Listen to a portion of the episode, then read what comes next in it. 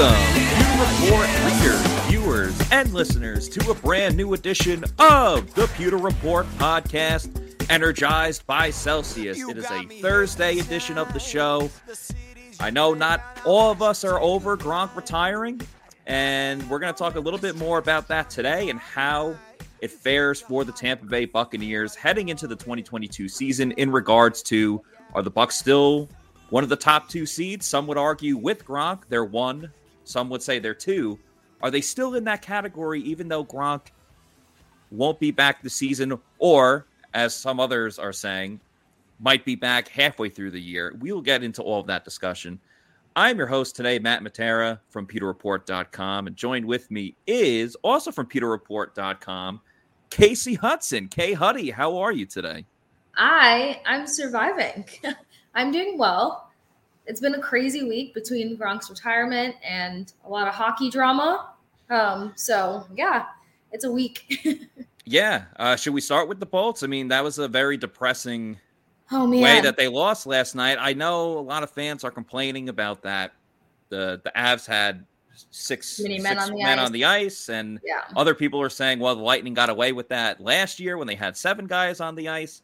Mm-hmm. Jon Cooper was like devastated after you know after it happened, but um, yeah. Nonetheless, uh, the the Bolts have a, uh, a big mountain to climb.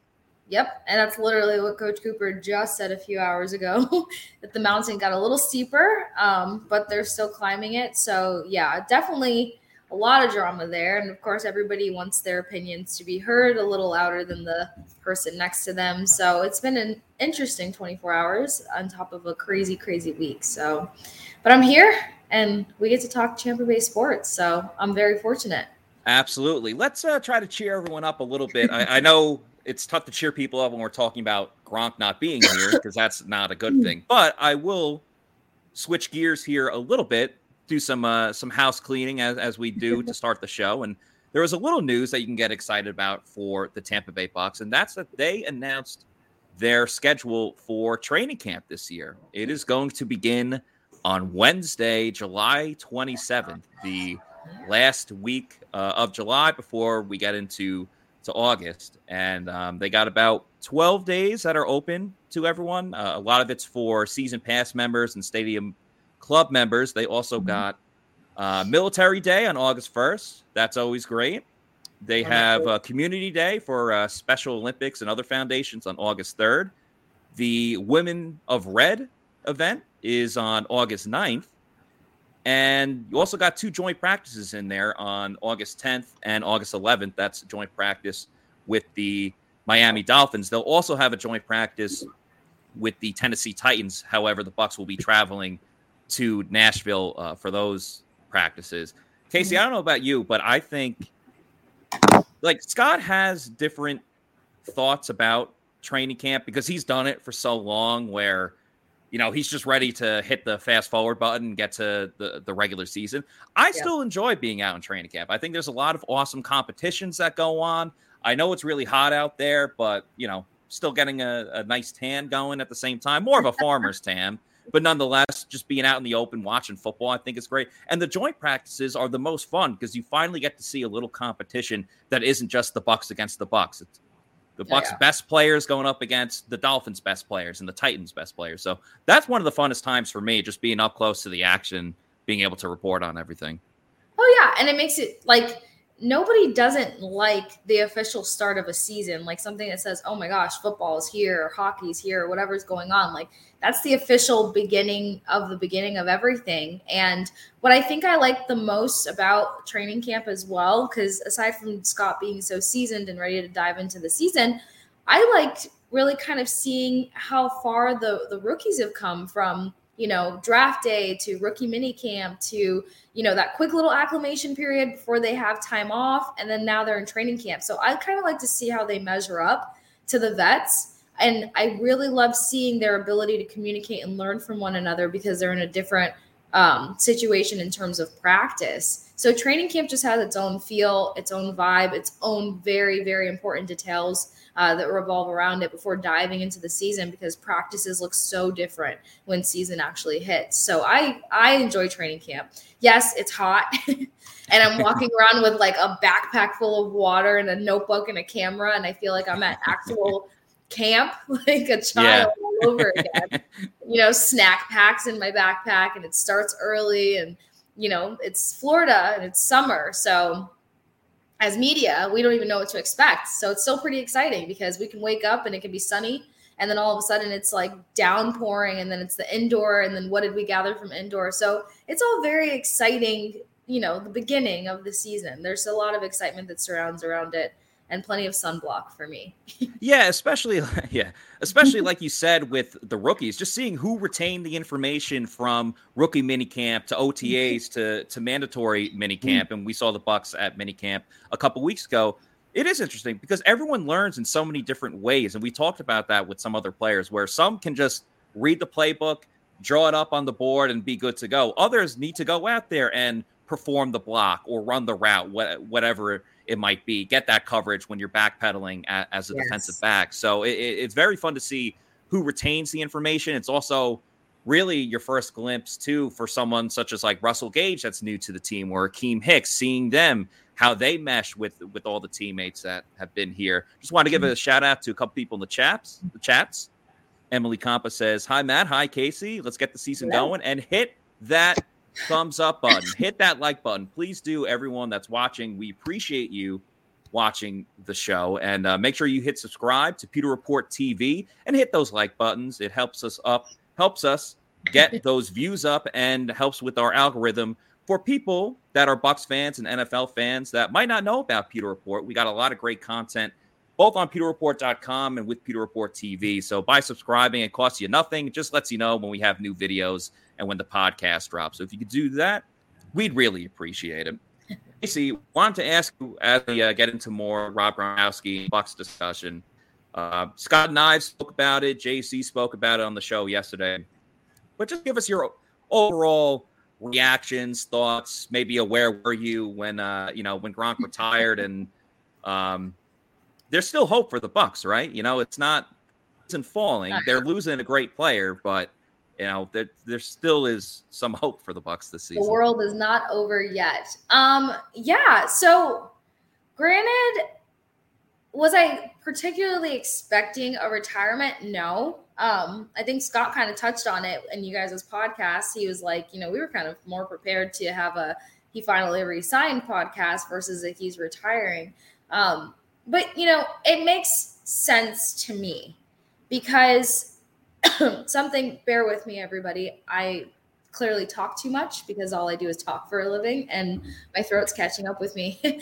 but um the thing with Gronk is that, you know, when he initially retired from the Patriots, you know, most fans and people closest to Gronk would say he was putting his body through a lot and he kind of just wanted to feel like a human. You know, he's still a younger guy. I'm sure he has a family in his future, yada, yada, yada. So when he, you know, retired from the Patriots, that was more of a body maintenance decision. And then comes back because he got the bird call from Tom Brady. And, you know, they had their Super Bowl run and that was awesome. But that Super Bowl season, if you look at it and think of it, he was very healthy, you know? Played all team. Yeah. And it's just like, you know, when you look back over his career at the Patriots, it was very rare, aside from the beginning of his career, where he had full season to dedicate to his team and himself and something to feel good about, you know, physically as well as mentally. Then he comes back this season, this previous season, and that rib injury and that lung lung puncture, like you have to think of the severity of a lung puncture. He these athletes push through things, you know, beyond their means. And at that point, I'm sure that was a reflective point for Gronk to be like, look, this is why I kind of retired to begin with. And if my body is not going to hold up like it did last season, like I kind of have to be done. So I respect the fact that he retired because he just has a tendency to like, I think once the health issues begin, it's a domino effect for a guy like Gronk. His size, what he puts his body through, what he is to a team. You know, he's not just out there blocking, he's catching, he's doing so much that um, it makes sense that he needs to probably turn the page and focus ahead. As for the Bucks, though, I know a lot of people are like, well, you know, that tight end position is very, very naked now without a Rob Gronkowski. But I don't think it's the end of the world because they do kind of more so rely on their wide receivers. Everybody's hoping to see a whole different production with the running back group. so this is kind of just going to force that a little bit more. You know, we're going to see a lot yeah. more production from the running backs, hopefully some versatility in those plays. And then, you know, the wide receiving group, even though I wanted that group to look a little differently due to the draft, and it didn't, you know, we have Russell Gage and we have these guys that are supposed to make an impact early on. And Brady said it from the podium. They're expected to make an early impact. Yeah, right away. Uh, as he said, Charlie Abrahams just finding his chat right here. Charlie uh, agreed with you. He said the Bucks will be fine as long as they stay healthy, and then he also said health was a big factor as to what happened at the end of last year. We know that. Mm-hmm. I'm initially thinking, though, we'll talk about the health of the Bucks in a little bit, but to go back to what you were talking mm-hmm. about with Gronk and and his rib injury, and Scott's talked about this too. That is not an injury that just heals easily. No. You know that takes time and it's tough for anyone if they get injured. Immediately, you're just like, when can I come back? How quickly can I come back? And it's tough to tell anyone, let alone a, a pro athlete and a future first ballot Hall of Famer, to be like, hey, you got to sit this one out. You got to sit out a couple of weeks. Think about the timing too. He got hurt week three against LA. The team yes. that, that the Bucks are playing next week, the New England mm. Patriots. I think Gronk really wanted to play in that one. So and I remember he was might not have been the New England week, but the week after Gronk was he wouldn't practice during the week, but he would participate in uh in Friday's practices. And uh, you know, that started stirring the pot, getting the speculation going. Oh, maybe Gronk will play this week. You know, he's for all the times that he gets hurt, he's still a, a really tough guy. Maybe he'll go play. But no, he sat out a couple other weeks, and that was the right move. He absolutely oh, yeah. should not have come back uh, you know, in week four, week five, kind of like what we were hoping mm-hmm. early on, because we got to remember, and it's so tough because we live in a world overall, but especially in sports where we want everything now, now, now, now, now. And yep. you got to understand, I'm not talking to like anyone specifically, but in general, you got to understand that, you know, if a player gets hurt in September, the most important thing is that they're back in, you know, November, December, the yep. playoff run going into January. Now, if Tom Brady gets hurt, yeah, all right, you're screwed. I love Blaine Gabbert, but you know the Bucks aren't necessarily going to compete for a Super Bowl. He's not throwing on his uh, back, yeah. With, with, Blaine as the guy, but I think for Gronk to even overcome that rib injury is a huge kudos to him. And then looking at the Bucks too, we talked a lot about the secondary in general. I think they're due for a bounce back year just because they're going to be healthy. We mentioned it on mm-hmm. yesterday's show make sure you guys check that out if you haven't watched it yet. We mentioned on yesterday's show that you know the, the main guys, Carl Dean, a lot of them, in the secondary, the main guys did not play together as a unit until week 17 because SMB got hurt early, Carlton got hurt in the New England game and was out for a while. Uh, Jamel yeah. Dean had a couple instances where he got hurt in the game and had to uh, just injuries across the board and I just think uh, defense, if they are fully healthy, are so ready for a bounce back year for the Bucks. Oh, majorly. This defense is so hungry to to f- not fix, but to just kind of like dead last season. The injuries was were just so I mean, especially as an athlete and as a career, it was annoying. And it started yeah. it started week one. Week one, SMB. Week two was somebody else. Week three, Gronk. This guy, this guy, this guy. I mean, last season was so injury prone that realistically, I think the Bucks team as a whole are just looking for a productive season that they're not counted out because of things that are out of their control. You know, and that makes it hard. To be discounted for things that are out of your control versus things that are in your control, it's a that's a way different mental space to have to overcome. So the hunger behind this team, regardless of who's on the roster, is going to be significantly different because they're hoping that it's not going to be injuries that put them out. It's going to be a talent, skill, and communication situation. And you make such a great point as to like the athlete mentality and like Gronk and like the rib injury. That's not an easy thing to overcome. And you're talking about a, a man's career, a man's job. So athletes don't give themselves the right time to heal. Um, I can even just say that as a human being. I hate being yeah. cut down for any amount of time. I never allow things to heal properly because, you know, once you're done after a couple of days of sitting around, then you're just like, all right, what's next? So I think for Gronk, that was a major injury to deal with. And you made a great point to say that that actually started earlier in the season than I think most people recollect. And to deal with that and to try to fight to come back and stuff. Like it would have been completely different. And I think we would be having a whole different conversation if Gronk had another healthy season like he did their Super Bowl season. Um, because, you know, young guy still has a lot of life ahead of him. I'm sure there's plenty of things that he wants to do. I'm sure that there's a family in store for Gronk, and that's going to take a right you know, and individual to run around. A, exactly. That's a whole nother point of it is that Gronk and Tom Brady, but Gronk in, in this case, because he is retiring, he doesn't need to keep playing. He's done everything that he needs to do in this league four Super Bowls, a couple of All Pros. Again, going to be a first ballot Hall of Famer. He doesn't need to keep playing. He's essentially playing because he just loves the game of football. We've right. all seen him on multiple different commercials, guests on TV shows and podcasts, hosting things. Gronk is going to be everywhere. He's still going to be on TV, just not playing football. So you know he he's an entertainer at the end he of is. it all. He is an entertainer. The only disappointment to Gronk retiring now is that there's this, you know, bigger conversation as to is he the greatest tight end in the league? Is he the greatest tight end? Period. And whilst he's very much top tier, you know, how do we declare this? Is it just because of the things that he's done? Is it the amount of Super Bowl rings? Or is it comparison to other big greats like Tony Gonzalez and you know I put Jason Witten up there and yeah Casey that's guys like that and we're talking about guys who had seasons that were well over ten thousand yards and you know over a thousand receptions and Gronk didn't break that. Yeah, Casey, I, I, think that's an excellent transition that you're making right now. Uh, you also made uh, you I love the thing that you said. You made a great point about the hunger of you know some of the guys that were injured are coming back this mm-hmm. year. Uh, and we talk about hunger and being hungry. I know when I'm hungry, I love to eat uh, fast brand protein bars, as you see on the screen there. Of course, Celsius Energy Drinks is uh, they also produce these fast brand protein bars. And guys, if you don't know about the fast brand protein bars by now, you got to get in on it. They have great flavors as as they taste like candy bars. There's white chocolate cookies and cream and salted caramel peanut crunch. There's 20 grams in these bars, and the taste is delicious. Uh, there's multiple ways to have them too. You can have them straight up. You can cut them up, warm them up in the in the microwave a little bit, throw it into your ice cream for a dessert. It's also a great substitution for dessert. And when we talk about Celsius and the fast brands, they're all about versatility.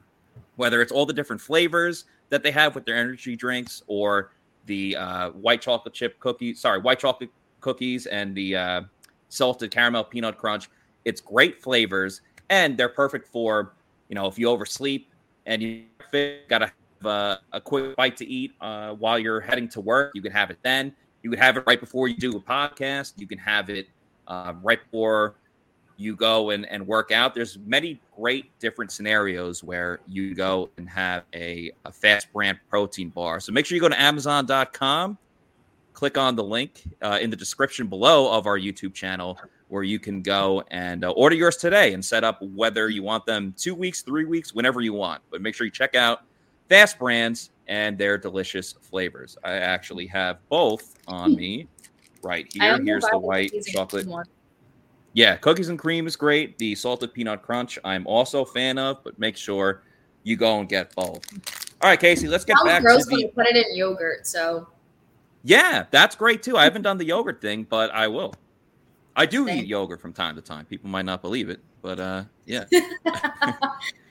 so, as as we were talking about, as you brought up, the discussion between Gronk and is he the greatest of all time? Mm-hmm. I think personally, in my opinion, I'm not going to say it's not close because that would be disrespectful to players such as Tony Gonzalez. But I think hands down, Gronk is the greatest tight end of all time. And I understand he doesn't have every single, you know, record in terms of career longevity with um, you know, in football, but still in, in his career, he when he's at his best, like he is the most dominant, unguardable tight end that there is. He's just bigger than everyone. He's stronger. He'll body you up, get that position, make the catch. Um, very difficult to bring down. I mean, that's why he had so many injuries because guys would just be chopping at his knees the whole time because it takes two or three players to to take him down. And while mm-hmm. he might not have the stats over Tony Gonzalez in the regular season, in the postseason it doesn't compare. And I understand football is a team game, and and Gronk's playing with Tom Brady, who's the greatest quarterback of all time. But Gronk put up monster numbers with the Patriots, uh, you know, in the playoffs. And while he didn't do as much with the Bucks in the postseason, he came up when it mattered most in the uh, in the Super Bowl when he had the uh, the two tutties and uh, I, over sixty Wait. receiving yards. So now that that that takes me to two questions with this with this topic: Is Gronk sure. the greatest tight end overall? Should he have been a lot? Should he have broken records such as Tony Gonzalez's 1,500 yards and Antonio Gates' 1,300 yards and Jason Witten's 10,000 yards if he had a quarterback like Tom Brady his entire career. Well, I think for him, it was just the injuries. I think if Gronk is fully healthy for his whole career, mm-hmm. yeah, he would. I think without question, he would go and break those records. But, you know, health is a part of the game. But I think there's a reason Gronk is already, he was on the NFL All 100 team when, when they came out with that list a couple mm-hmm. seasons ago. I believe it was the they made the announcement. It was after the Chiefs 49ers Super Bowl in Miami. You know, yes. he, he made that team. Again, his playoff numbers I don't think compares to to really uh, anyone in this league. But uh, speaking of the regular season, Gronk played in 143 games, had 621 receptions for 9,286 yards and 92 touchdowns. So still pretty good. Tony Gonzalez, on the other hand, um, he had 270 games. So I mean, already the game differential you you see doubled uh, really. Yeah, you, you, already yeah. see that. He played in 270 games. As my laptop froze for a second.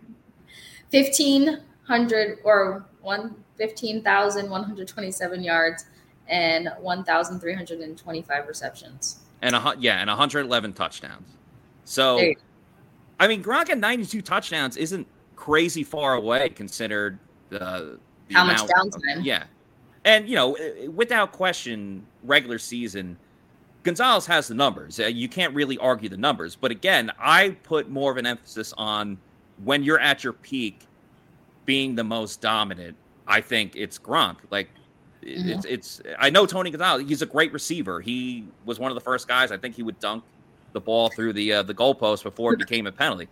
That's another argument. Is it the Gronk spike or the Tony Gonzalez dunk? Like, which one do you like more? Please a... put that in the comments because Tony yes. Gonzalez was one of my favorite tight ends for a very long time before, uh, you know, Gronk broke the scene to 17 seasons compared to 11. But yeah, I'd love to know celebration wise. Was it the what do you call that thing in the tight end po- or the tight end post, the goal post? I just say dunk. It's like a basketball dunk. I don't know why I wanted to call it like an alley oop and just be so ridiculous. That or the Gronk spike. That would have been someone should have done that because an alley oop you're just passing it and the other guy dunks. Yeah. I mean, it's not as it's not as creative as the Joe Horn cell phone thing when he put it uh, when he put it under uh, under the the goalpost, but they could all do better. But yeah, that's uh, true. I think that stuff qualifies Gronk. I mean, when you really think about it, it's just it I think the basis of Gronk's career has been the fact that he has been battling injuries for the longest time. And it did start in college if people paid attention to his career um, in college and stuff. So it makes sense. It's just, it's crazy to think of what he would do if he had a couple more seasons in him, for number one, if he could stay healthy, number two. And I don't 100% wholeheartedly believe that we won't see him at some point of this season. Yeah, I wouldn't rule that out either. Um, I'm just I'm going through Gronk's uh, playoff numbers. So he played in 22 playoff games. He caught 98 passes for 1,389 yards and 15 touchdowns. Tony Gonzalez, I think, only played in like, well, he kept making the playoffs with the Chiefs, but they always lose in the first round. And then I know he went with Atlanta, like one of his last years. He um, finally like won a game with Atlanta. I believe they beat Seattle, Mhm. and uh, it wasn't the year that they went to the Super Bowl though. So I'll look up Tony Gonzalez's uh, playoff record too. But nonetheless, I mean, two great, great tight ends. And yeah, please put in the chat who you think is better. Uh, Emily says it comes down to who would you rather have on your team. I would pick Gronk. You know, I would too. Hmm. Uh, see some for Kellen Winslow Sr., the former Chargers tight end. Ah. 179 says Kellen Winslow Sr. deserves some consideration because of the way he revolutionized the position. That's a good point, too. And I think it's tougher for us because we grew up watching Tony Gonzalez and, and Gronk in his prime, where I I remember the game because it's on like NFL films where Kellen Winslow, it was like Chargers and I want to say Dolphins. And the game went into like double overtime because it was a playoff game and everyone was just exhausted. And Winslow made all these these great plays. And so that's a good point there. I know a lot of people, analysts and stuff, people have said like Mike Ditka was a great tight end back in the day. Right. I just remember Mike Ditka as the Bears coach, the 85 Bears, because we don't Mhm. talk about the 85 Bears enough in sports history. and uh, also, he had a great cameo in Kicking and Screaming. I don't know if you ever saw that movie. yes. He's Yes. awesome in that movie. Nobody's smoking, whatever. He's actually a pretty good actor. I'll give that to him. But Jake Yeah. has got personality and just so much flair. So oh, here's another good one from uh, Big Tips. He says Shannon Sharpe, Sharpe. said recently Gronkowski is the tight end go. I thought I didn't even see the end of the comment. I thought he was just going to say Shannon Sharpe is up there. Shannon Sharpe is another is another great uh, tight end. So yeah, Baltimore Ravens and who else? Who was his first team again? I think he played for Green Bay, or his brother played for Green Bay. Sterling Sharpe. He was something and then wrapped up at Antonio Gates. I thought was Yeah. fabulous. Like he's, He's- another one who has just the like ridiculous accolades. Eleven over eleven hundred. he's the true blue. Uh, you know, he started the whole. Oh, he was a basketball player, and we turned him into a tight end. Into tight end, yes, absolutely, and he's up there too, 116 ti- uh, touchdowns and stuff. But you make such a great point. At some point, it's not really all that comparable because what tight ends used to be to what tight ends started to become when you know we started watching football to what tight ends, some tight ends are now. Like tight ends, legit used to just be a part of the offensive line. They were there to block, and that's what you did in a pro style offense. And then all of a sudden, you got these basketball players that turned into tight ends and they could catch a little bit, but they still had to block. So you had this split, versatile role that you had to be able to commit to. And then when I was coming out of college, it was hybrid tight ends. And John and I talked about Yeah. this during the season for anybody who watched, you know, those podcasts that John and I were on together. And that stressed me out. I hated it. Seeing a hybrid tight end freaked me out because then it was just an oversized or a larger wide receiver just doing routes, can't block for anything, not very strong. They're not even breaking six four. They're now under six three. And so there's been such a transformation in what a tight end is. So I would love to know like what do people classify as a tight end? What is a true tight end these days? Um, and how do you compare that to the to the greats? Are they still all very comparable? Because then you have Shannon Sharpe, you have um, which call it uh, Mike Ditka. There was another big one, Casper.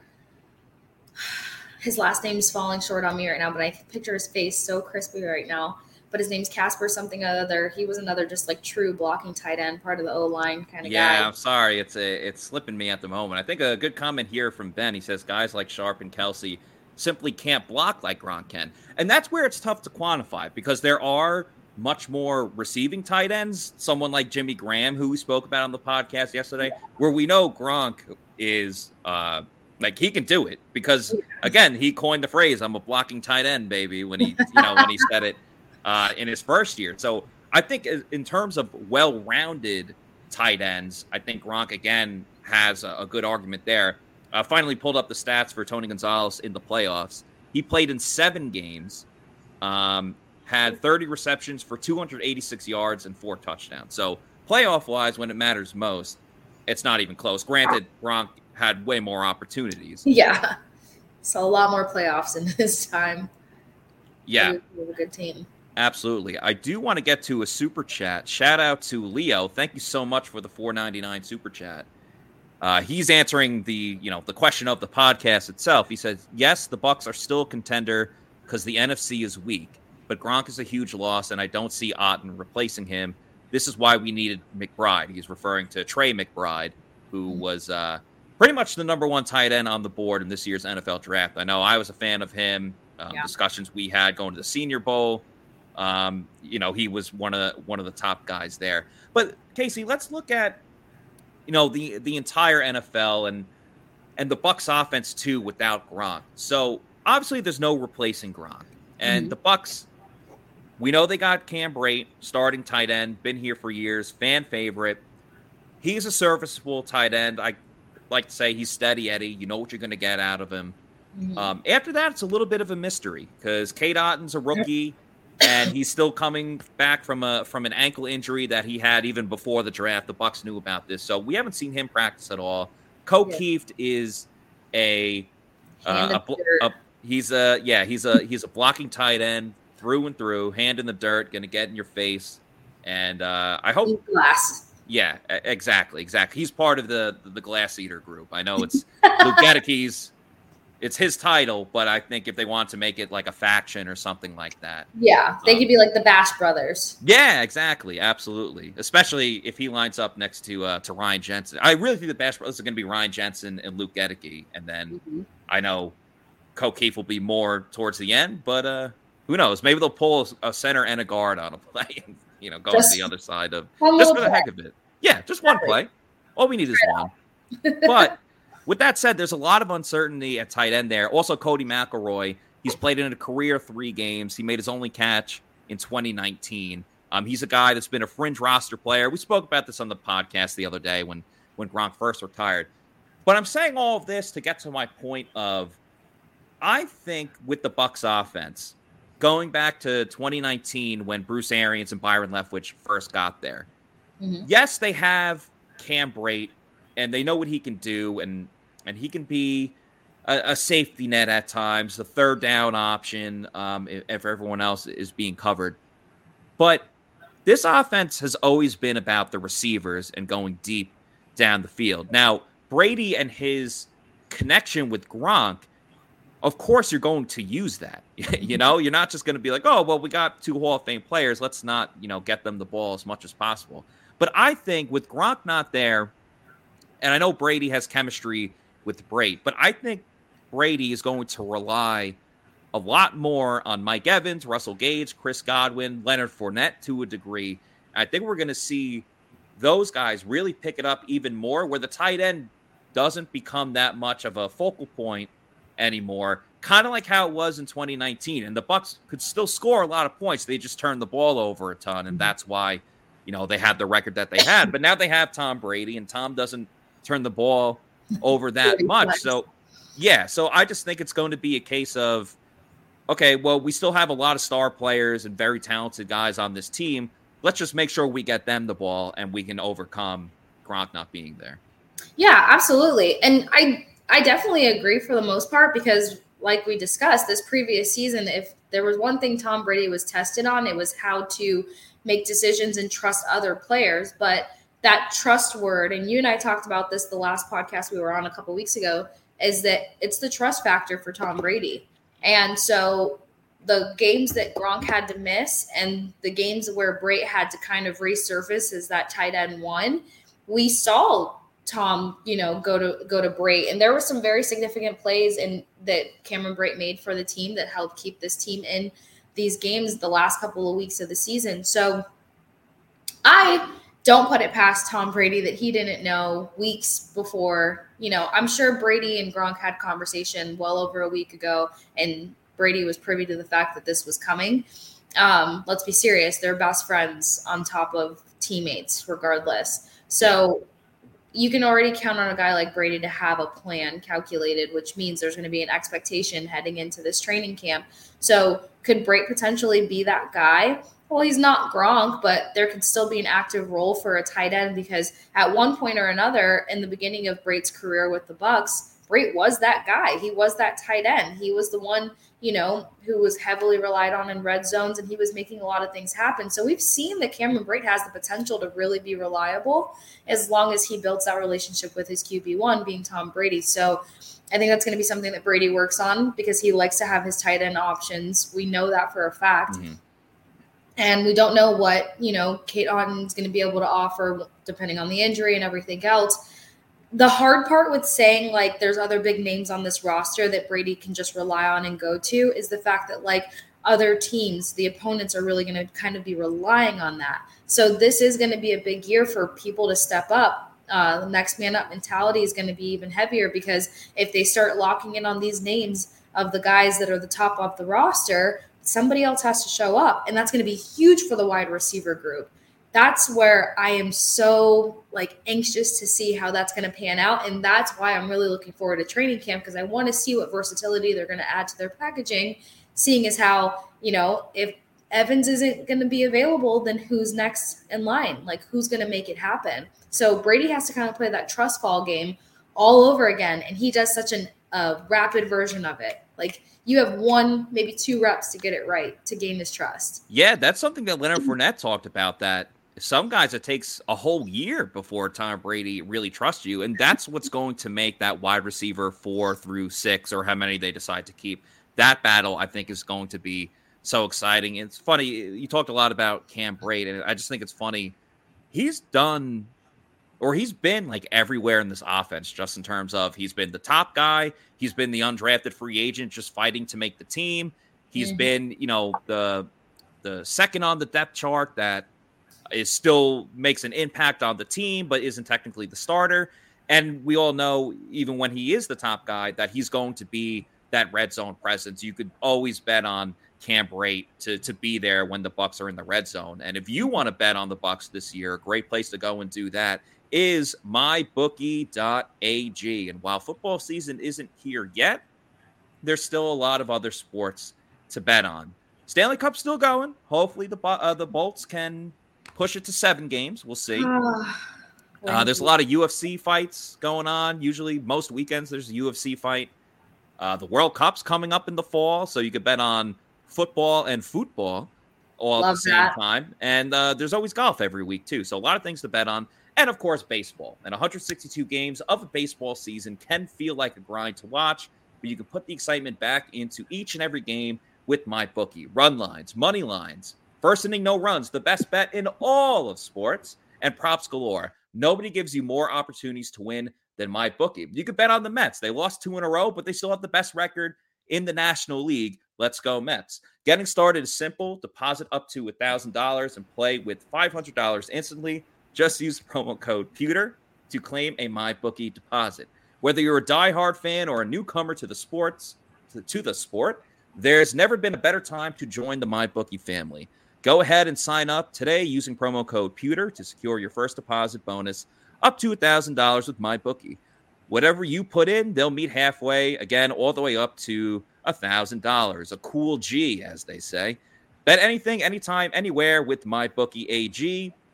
Once again, that promo code is Pewter, P E W T E R, as you see your screen right there. Casey, let's talk about how the Bucks fare with the rest of the NFC because I think most people would say that with Gronk, the Bucks are, you know, if not the number one seed, they're the number two seed. I think without question. You can make the argument with the Rams; they're the, the defending Super Bowl champion. I, I, it's tough to argue when you're the defending champ. I know they've yeah. lost some guys. Von Miller's not there anymore. For me, and just looking at you know the, the competition and just the NFC in general, like just going across the board, the NFC East, nice test week one against the Cowboys. Yeah. But like the Eagles don't intimidate me. And I know they just traded uh, you know, for a wide receiver this year that's big, and they drafted another one too. Nothing about the Giants or Washington, you know, really moves the needle for me, I guess I should say. So other than the Cowboys, for me, you know, if it's Bucks or Cowboys, I'm taking the Bucks. I'm sure a lot more of that will be answered in Week One. I really think the AFC, the sorry, the NFC West is again just going to be a crazy mosh pit of the teams beating up on each other. Rams defending Super Bowl champs, 49ers have a you know a quarterback situation with uh, Trey Lance going in there as the starter mm-hmm. now, and Deebo didn't want to be there, but then he reported to to mini camp. So what's going on there? And the Cardinals again, very talented team. DeAndre Hopkins is suspended. Um, Ky- Kyler Murray deletes his Instagram, brings it back, deletes it again. You know, he's all over the place. the NFC North, it seems like it's just the Packers again, albeit with, you know, without Davante Adams. So that's a huge change there. Just overall, just give me your thoughts, Casey, on if the Bucks are still in the top two. Are they top three? They're definitely top five. Oh my gosh, definitely top five. But you make a good point. Like, I like the way that you set that up because the the reality of it is some of these teams are a hot mess. You know, hot mess. Yeah. The Cardinals have pieces, but they have no they have no flow. There's no correlation. There's no consistency. There's no ebb and flow there. And the Cardinals were a team that there's some games I actually enjoyed watching, but they've got things to figure out. Um, 49ers, what the heck was that about with with with with with Deebo. Like, why is he not happy? Why did he not want to be there? And that was something that caught everybody off guard, or a lot of people off guard in my knowledge. So, for him to be sticking around, it's just like under what end?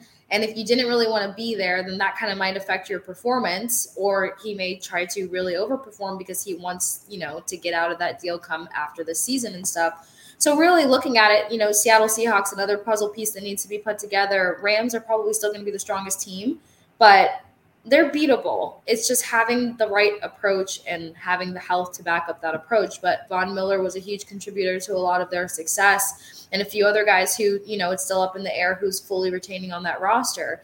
Uh, the Cowboys, I have mixed emotions about it because I feel like the top of last season when we were talking about game one, I was so confident to the fact that the Bucks were really going to handle it. You know, their, their, their best asset was Dak Prescott. He was coming off of those, you know, those injuries and stuff. And then Dak ended up doing well, and so did the mm-hmm. team, even though the Bucks still took the win. So that could be something that sneaks up depending on again execution and everything else and health.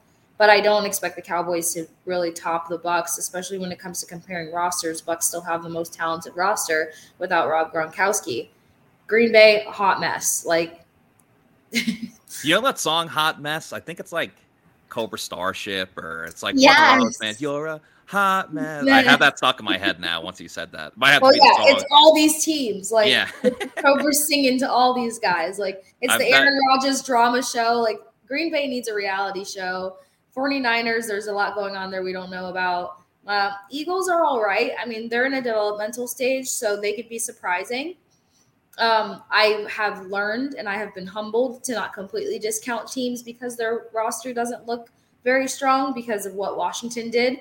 That was still the worst po- podcast ever in Pewter Report history. Is me and John so definitively being like, "There's no way, there's no way the Bucks are going to no go chance, lose to no Washington." Shot. Not a yeah, chance. Get out of here. That's not like that was the easiest pregame podcast. We were just like, nah, no, hard no. And then that happens. So I have been humbled, and I can't say a hard no to any team in a developmental stage. But there's no one here that that has a roster that really competes with Tampa Bay. For Tampa, it's really going to come down to game planning and execution. And yeah, there's some things that they're going to have to adjust and get out of their comfort zone on. If you don't have a stacked tight end roster, then, you know, there's going to be a lot of plays that you're just going to really have to hold back on or not really go with or focus on crisping that up in training camp, if you will, so that you can execute them at the right time. Um, if you're going to be a wide receiving heavy team, then your wide receivers have to step up. This question mark after wide receiver three is the only thing that terrifies me. And that's really the biggest thing that's going to knock them out of that number one seed to a potential two seed, maybe even a three seed, because you can't put this whole team on Mike Evans' back. That's true. You you can't. And Mike Evans is going to want to put the team on his back because he's you know, a team first guy. It's, exactly. but that's the type of guy that. Sorry, go ahead. No, no, no. I'm legit same you, thing. Got you. Yeah. Yeah. I, I, I just think too. One of the coolest things is the Bucks are going to be able to control their own destiny, and I think we're going to get a little bit of a, little bit of a Brady revenge tour here uh, because they play the Rams, and a lot of these teams are going to be coming after the Bucks. Again, look at the, the beginning of the season. Uh, you know, they they start against Dallas and they beat Dallas last year. So you know Dallas is going to be going after them. Uh, mm-hmm. Week three, the Packers. The Bucks have had the Packers number two seasons ago when they went on to win the Super Bowl. The Chiefs, I bet they're still a little bit bitter of uh, about that Super Bowl. So, but the cool thing is because they play the Rams and and the Niners and the Cardinals. That's where the the I think the Brady revenge is obviously going to come uh, in that Rams game.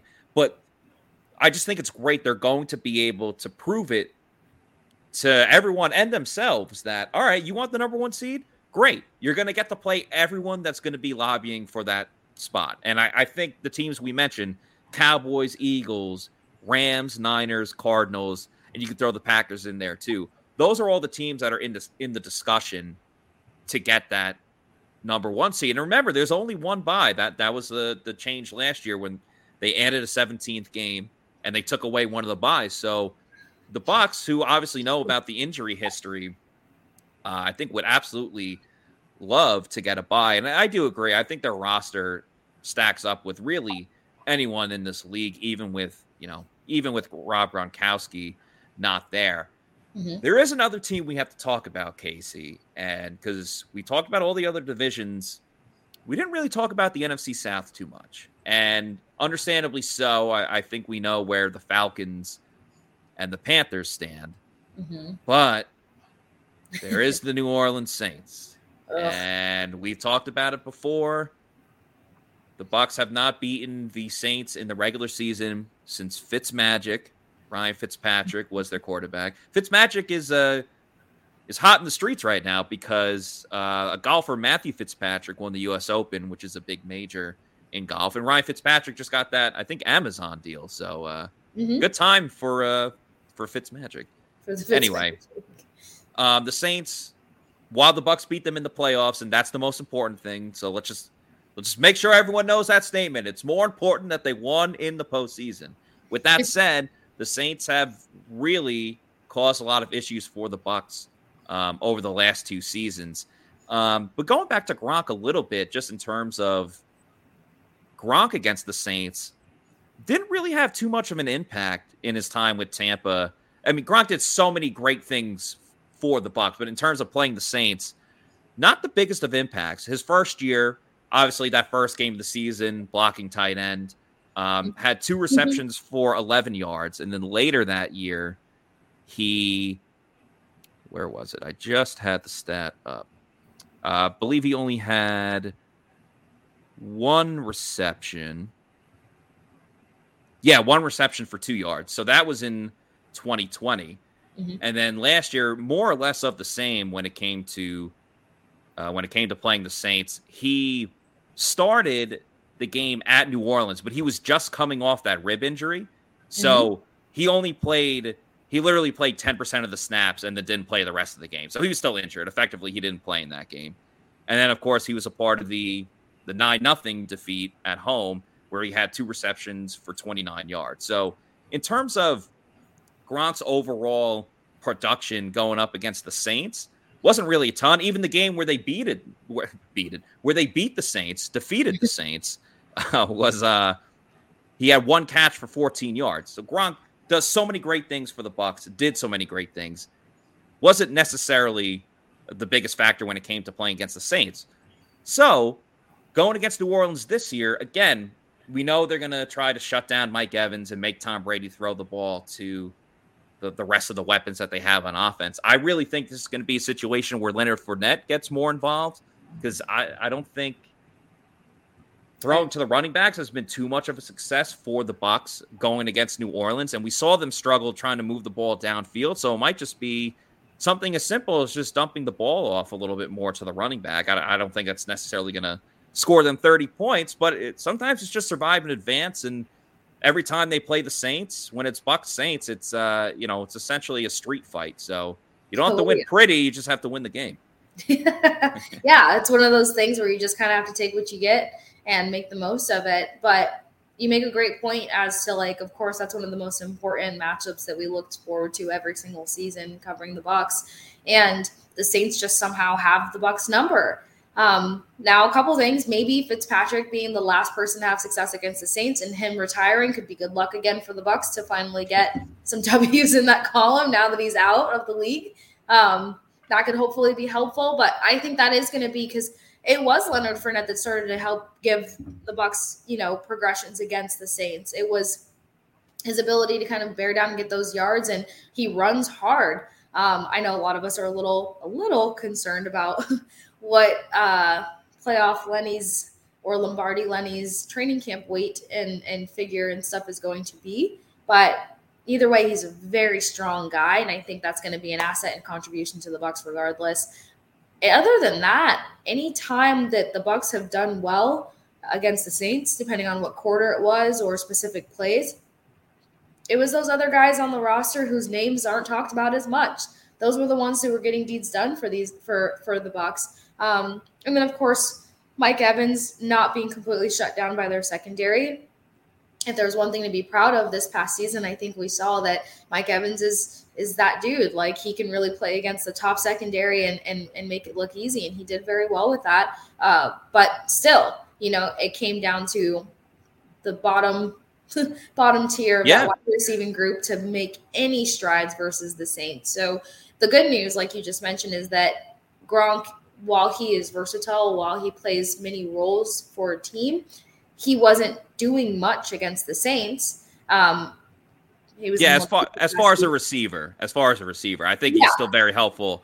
Uh, you know, for the for the Bucks blocking, but as a receiver, yeah, I absolutely agree yeah. with your point. And, and again, like Tyler Johnson made a very clutch reception in, in, the playoff game. It was only, it might have been his only catch. He, he may have had two catches. If, I think uh, he had if, two. Yeah, if I'm not mistaken. but one of them was like a very, very important clutch reception there. Made the catch and you know contributed in helping the Bucks uh, win the game. You talked about Leonard Fournette there for a second concerning his, weight. He did post a picture on Instagram today where he was golfing. He looked to be a little slimmed down.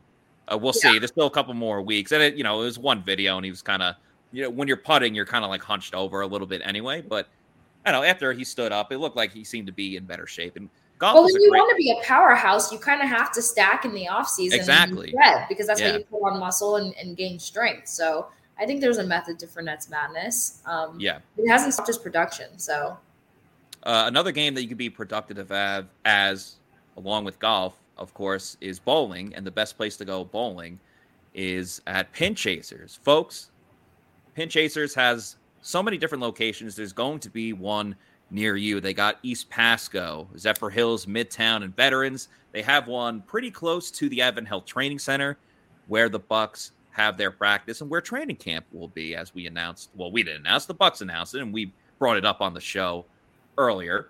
And uh, going to Pin Chasers is more than just your typical bowling alley. It's a fun day or night out with friends and family. Um, they have so many different deals all the time, whether it's all you can eat pizza, all you can bowl, dollar Miller Lights, brunch on the weekends. The food is very underrated. Pizza's great, chicken tendies, nachos, all the great stuff.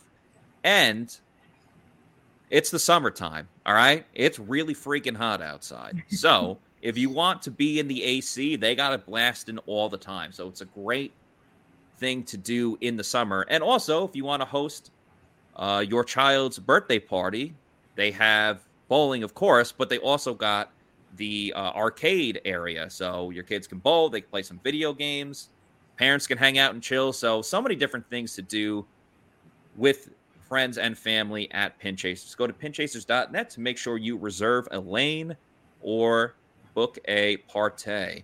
Casey, as we start wrapping up here, let's just go through some of the uh, comments. Adam Davies, our guy, always in here. He said, Sorry I'm late. I've been out. I'll have to catch up on podcast tomorrow. That's all right because that's why we have our YouTube channel. We love it when you guys are live and and and talking with us and, and chatting it up. But we understand you guys are busy. You can't watch every single episode when it goes live. So you can catch it later on Pewter Report TV. So please hit the like button, subscribe, let you know when we have new videos dropping so you can catch it there. You can also listen to the audio version on everywhere where you find podcasts such as uh, Spotify, iTunes, all that good stuff. I personally like to use Spotify, but you know, our podcast can be found everywhere. So hit that like and subscribe button. Uh, Tom Bucks fan said Scotty Miller had a catch for 29 yards. I think he's referring to probably the playoff game against the Saints. Mm-hmm. Again, that just goes back to everyone. Well, Antonio Brown used to say this, so probably not the best example, but he always said everyone, everyone putting their hands in the pile. Um, mm-hmm. You know, they, they got contributions from everyone all over the place that year in the playoffs. Obviously, Scotty's claim to fame was the uh, the touchdown against the Packers.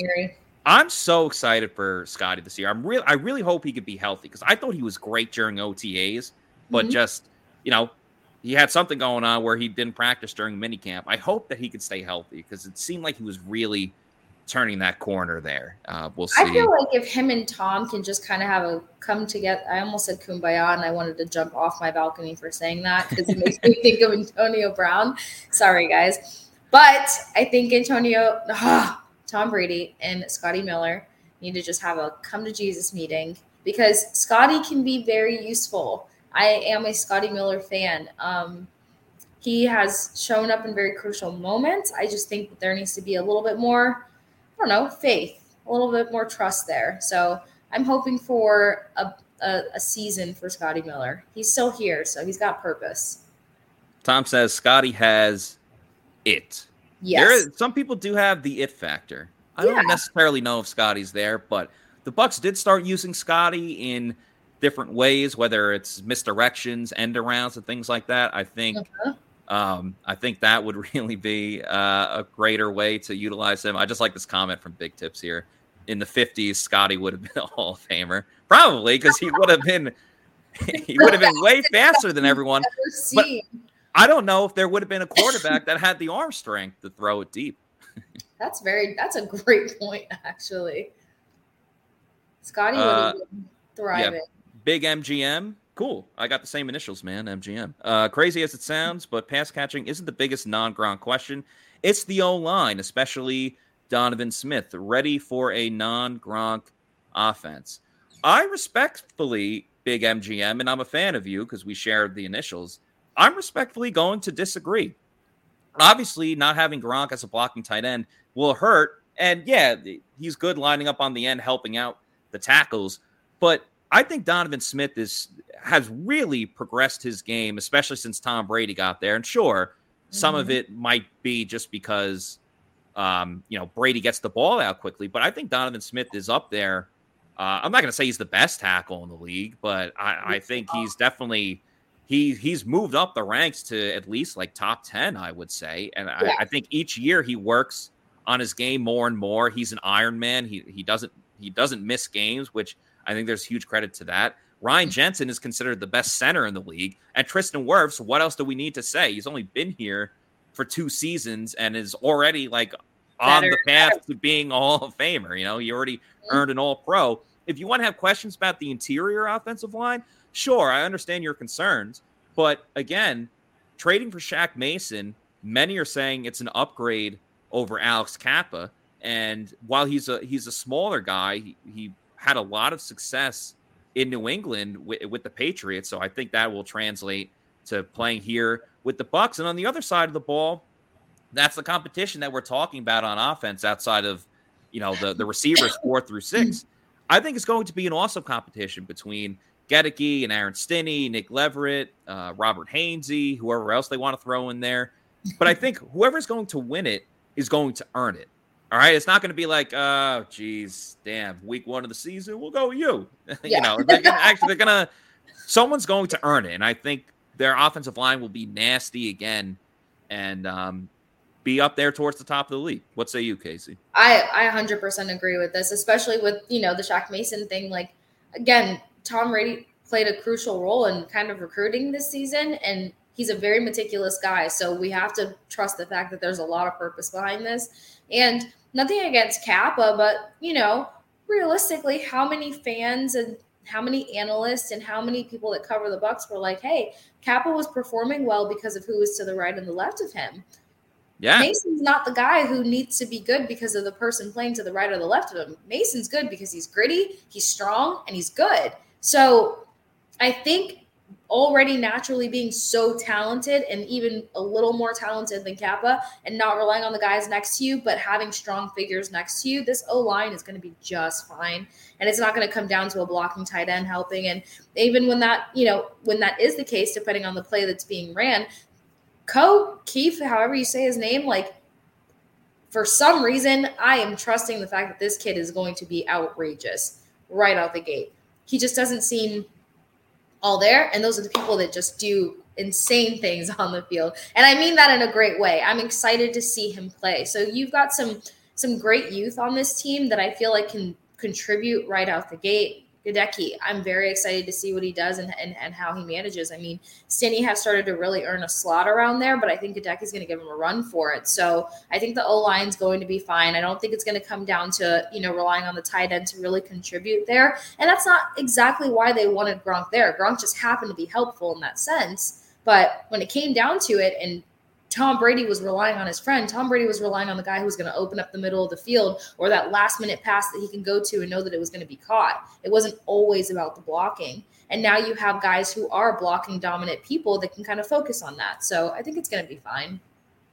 Very well put, Casey. And we will end the show on that note. Thank you, everyone, for watching, listening, or uh, participating in the chats. Had a lot of great questions and comments today. So we really appreciate you guys.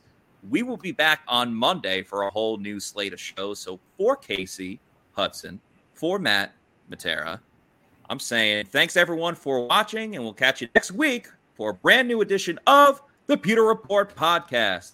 Out. Go Bolts. Oh, Spears isn't over yet. Nah.